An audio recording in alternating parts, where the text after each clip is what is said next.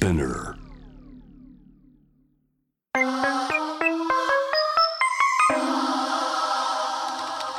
SNS で霊障的なものがバズったり誹謗中傷で命を失う人がいたりどうしてこんなに思いやりに欠ける言葉が溢れてるんだろう？やっぱり誰かをバカにして笑いたいといういかんともしがたい攻撃性があるほどにストレスがちょっと多い人が多いのかなっていうなんかそこはすごい痛ましさを感じるというかなぜシールズは失敗したのかみたいなまとめ方をずっとされていていやお前なんかしたのみたいな感じでなんかそのすごい傍観者的な視点からなんか上から目線で批判するみたいなのがもうちょっと正直しんどかったですね。なんか日本で受け入れられることってもうすごい性差別的だしルッキズムとかもすごいしマイノリティに対する差別もすごいし常識とか人間の優しさとかそういうものを通用させていくには何が必要なんだろう？皆さんよろしいですか？弁護士カンパラと申します。どうも皆さんありがとうございます。えーこの、えーシリーズの、えー元メンバー福田和歌子さん他1名に対してインターネット上の、まあ、いわゆるツイッターというもので、えー名誉毀損がなされた事案です。で平成元年の8月9日に提訴で判決が下ったのが、一審が、えー令和3年、えー6月1日でありました。で判決の内容ですがその当時シールズのメンバーとして活動してて毎週金曜日に国会前で講義をするっていうのをやってた時に私がスピーチしてる様子が名前と顔が出た状態でテレビに流れてそこからびっくりするぐらいツイッターが荒れてで1日本当な何百件何百ツイートっていうのかなっていう勢いでこういろんなものが飛んでくるようになって活動自体はまあ1年ってことだったんですけど、まあ、その後も何か発言してそれがこう軽くバズったりとかするたびに「いやあいつシールズのさ」っていうその昔のこと引っ張り出されたりとかまあいろんな形での誹謗中傷を受け続けてきたって感じですね。2015年から2022年の記者会見までってことは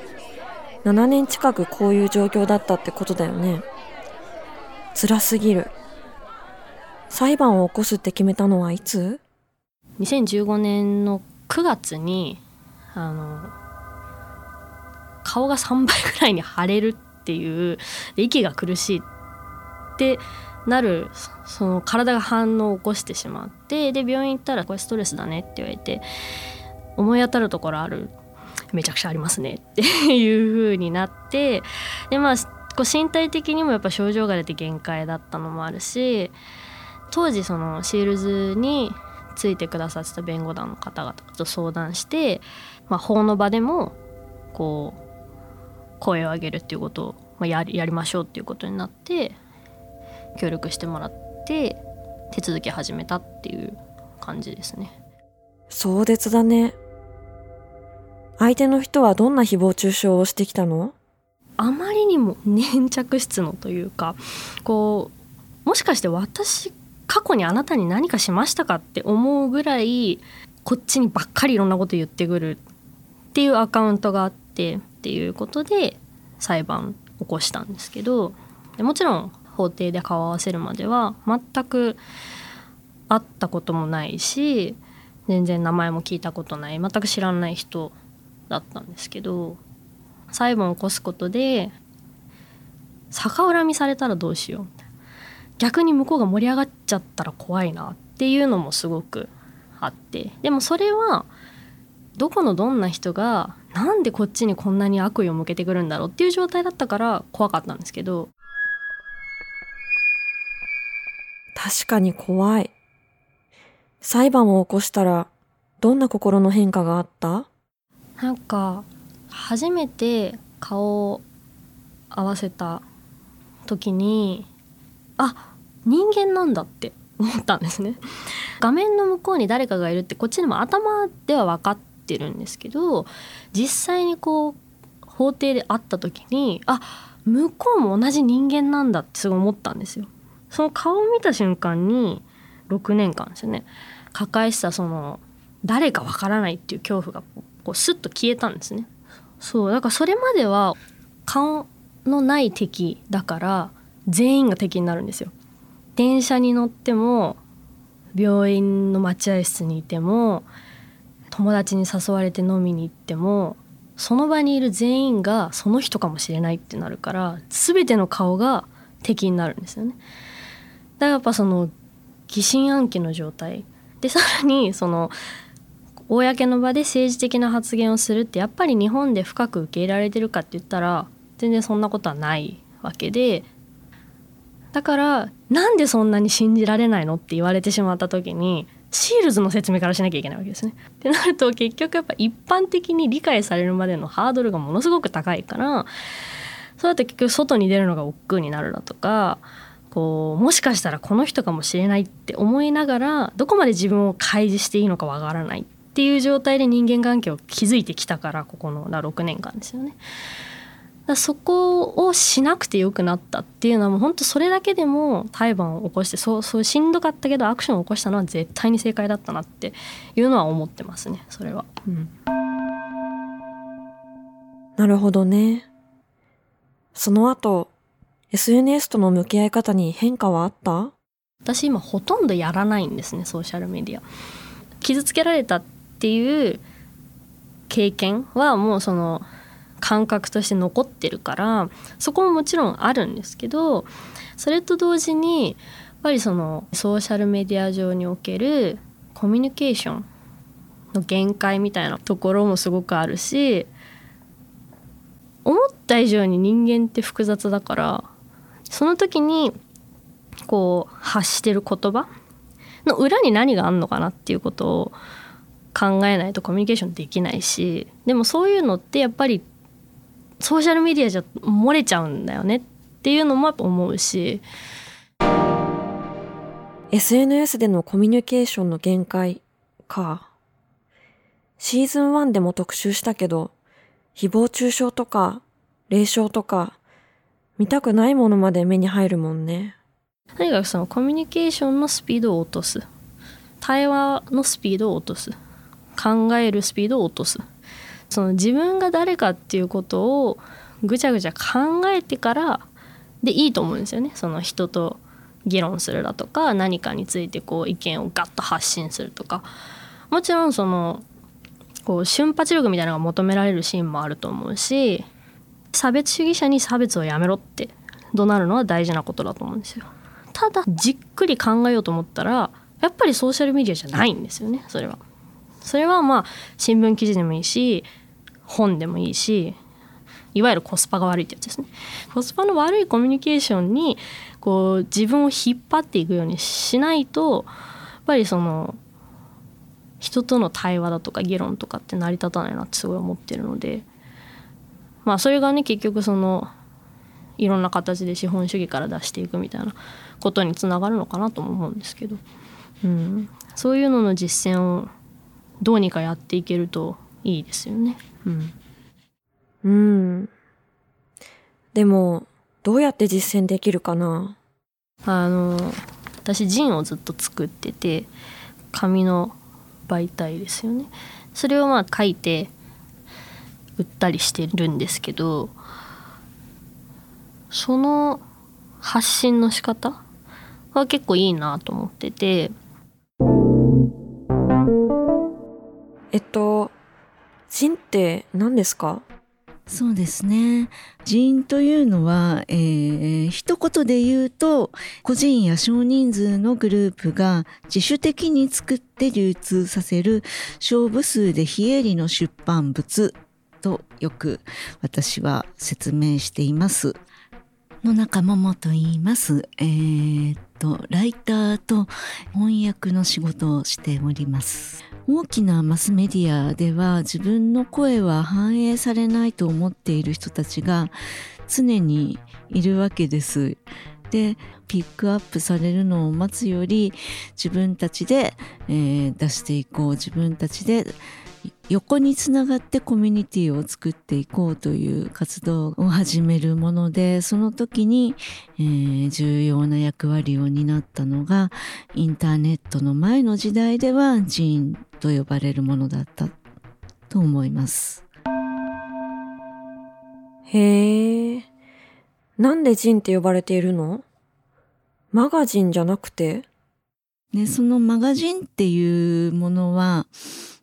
18世紀ぐらいにできてきたんですよ。それまでやっぱり印刷技術っていうのは国家とか教会とか大きな力を持つ者が、えー、独占していたのが産業革命があり富を蓄える市民が出てきたのと同時に雑誌というものも生まれてきてでそれがマガジンって呼ばれるようになったんですよ。でさらに技術が広い人の手に届き始めるようになった時に、こう、ファンジンって呼ばれるものが生まれるんですね。それは、例えば、SF、サイエンスフィクションとか、こう立派な文芸の世界では 相手にされないようなものだけどそういうものが好きという人たちがファンジンというものを出すようになる。でさらにそこからもっと簡単に使えるコピー機とかが20世紀後半になると発展してきますよね。そうなった時に別に何かのファンじゃなくても作れるなぁということになって個人的な日記や文通の延長だったり大きな資本には見つかっていないものを出す人が増えた時にファン人じゃなくてただジーンと言った方がしっくりくるなと感じる人が増えたことからもう寺院という呼び名が一般的になっていたんだと伝えられていますし私もその説を支持しています。へえ。印刷機が広がっていく中でみんなが自分で雑誌を作ってみようって発信してきたメディアをジンと呼ぶのか。でも今はスマホがあればすぐに発信できるしどうして今ジンなの？自分でこう書いて印刷して 閉じて発送してって全部手作業でやるような紙の媒体での発信をやってみると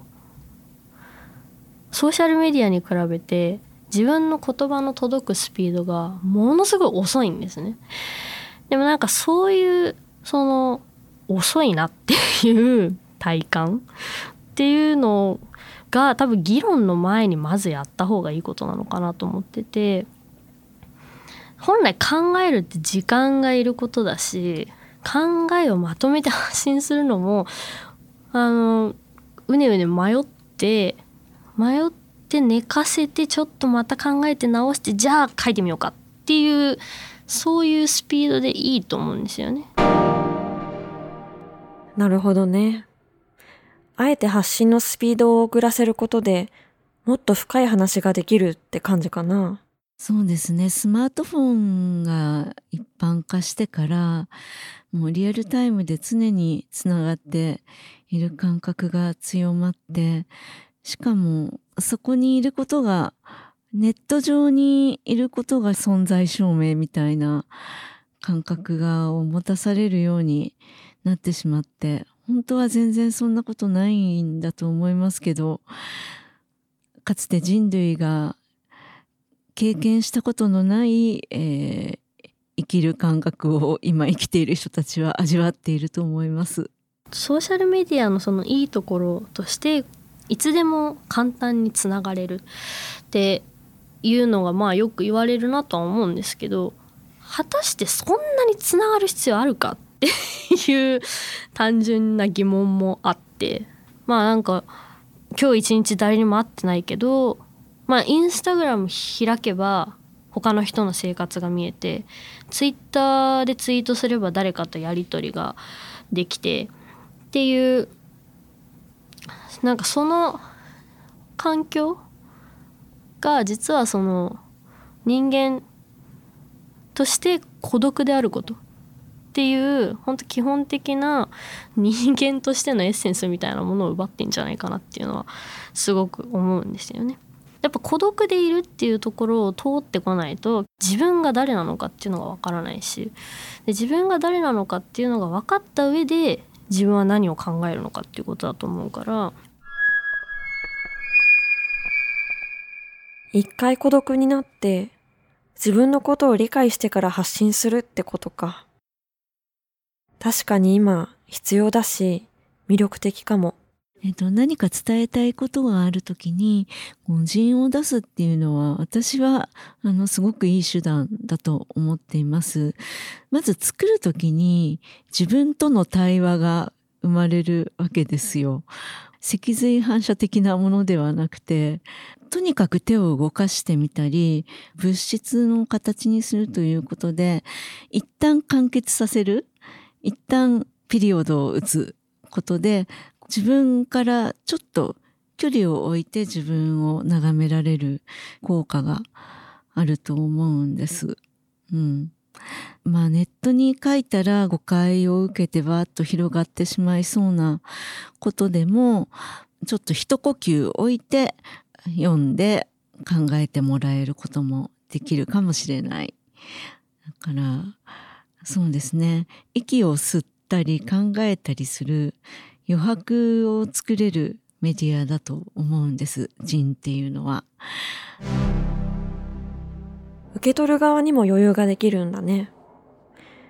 でもやっぱ見てくれる人が少なくない人ってなかなか見ないし。向き不向きがあると思うんですよね。こうネット上でのすごいスピードの対話が刺激的な場合もあるし、人でゆっくりこう自分を見つめたりじわじわと伝えたいこともあるし本当にケースバイケース向き不向き があってその時にあの一つの選択肢として同人もあるといいなって思います。え、ー、と私は90年代の半ばにえっ、ー、と、インターネットに触れた世代なんですね。で、本当になんてすごい技術なんだと思いまして、紙で自主出版をやってたんですけど、本当に在庫を抱えなくてもいいし、みんなに読んでもらえるし、もう本当に素晴らしい。もうインターネット最高、インターネット大好きだったんですよ。そうだよね。0時でもインスタグラムでコメントもらえるとすごく嬉しい。なんですけれど、すごく儚いなとも同時に思ったんです。常に流れていくものですよね。もう本当に今はインターネットが当たり前というかインフラというか生活になくてはならないものになっていますよね。でやっぱり情報量に圧倒されてしまう。嵐のようじゃないですか？嵐や台風のようで一瞬の大きな波にさらわれてでも翌日はさーっと引いていたりそれでも心の傷は残ったり。もうもうとても厄介なものに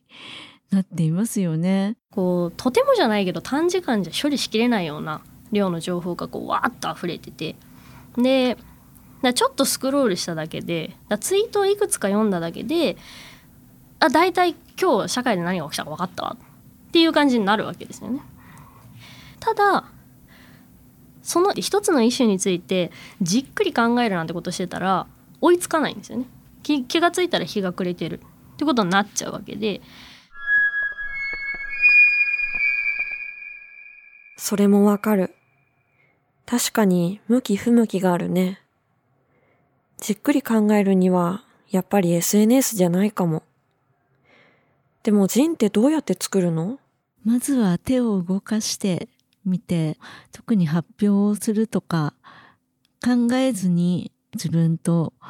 向き合う時間を持ってみたら気分転換になって楽しいんじゃないかなって思います。うん、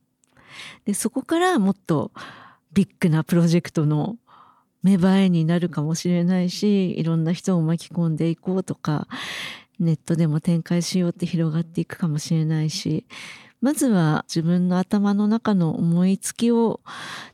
出してみることが、えー、全ての出発点ですからどれだけささやかなことでも考えてやってみてください。ふむふむ。ところで、どこで配るの？どこでもらうの？まあ、まずは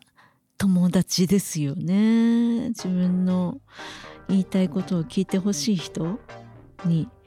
えー、と思っていくのが最初ですよね。でもその友達がいないからジンを作ってるんだっていう人もいると思うんですよ。分かってくれる人がいないから。そうしたらそうですね理解のありそうな小さな書店さんを探してみるとか例えば SNS でこんなものを作りましたってインフォメーションを流してみるとかそうですね人のイベントに出てみるとかが考えられますね。基本的にはネットで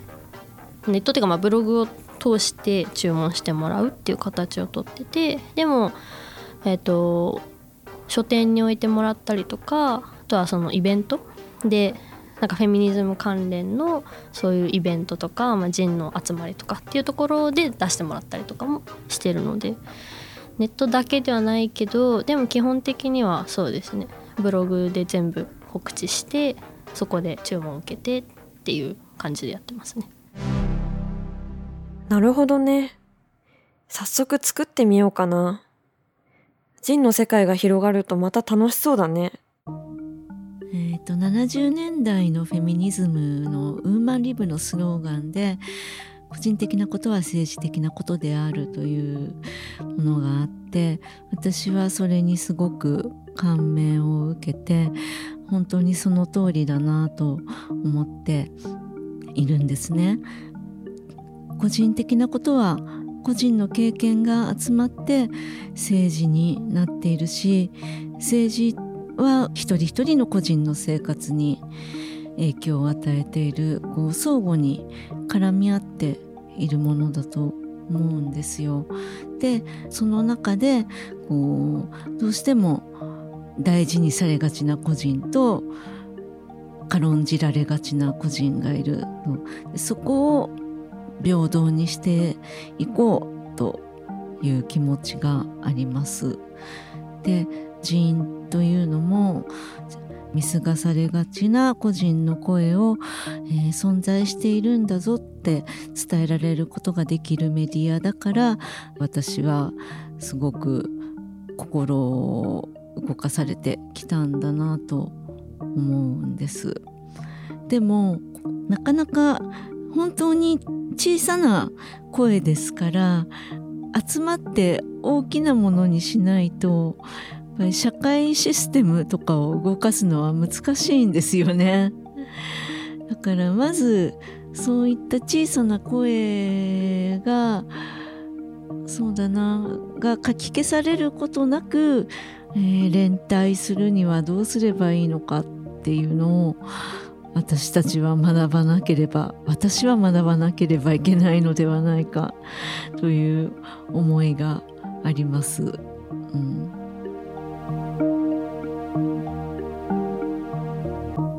レイジシーズン2たまにはオフライン感想メッセージは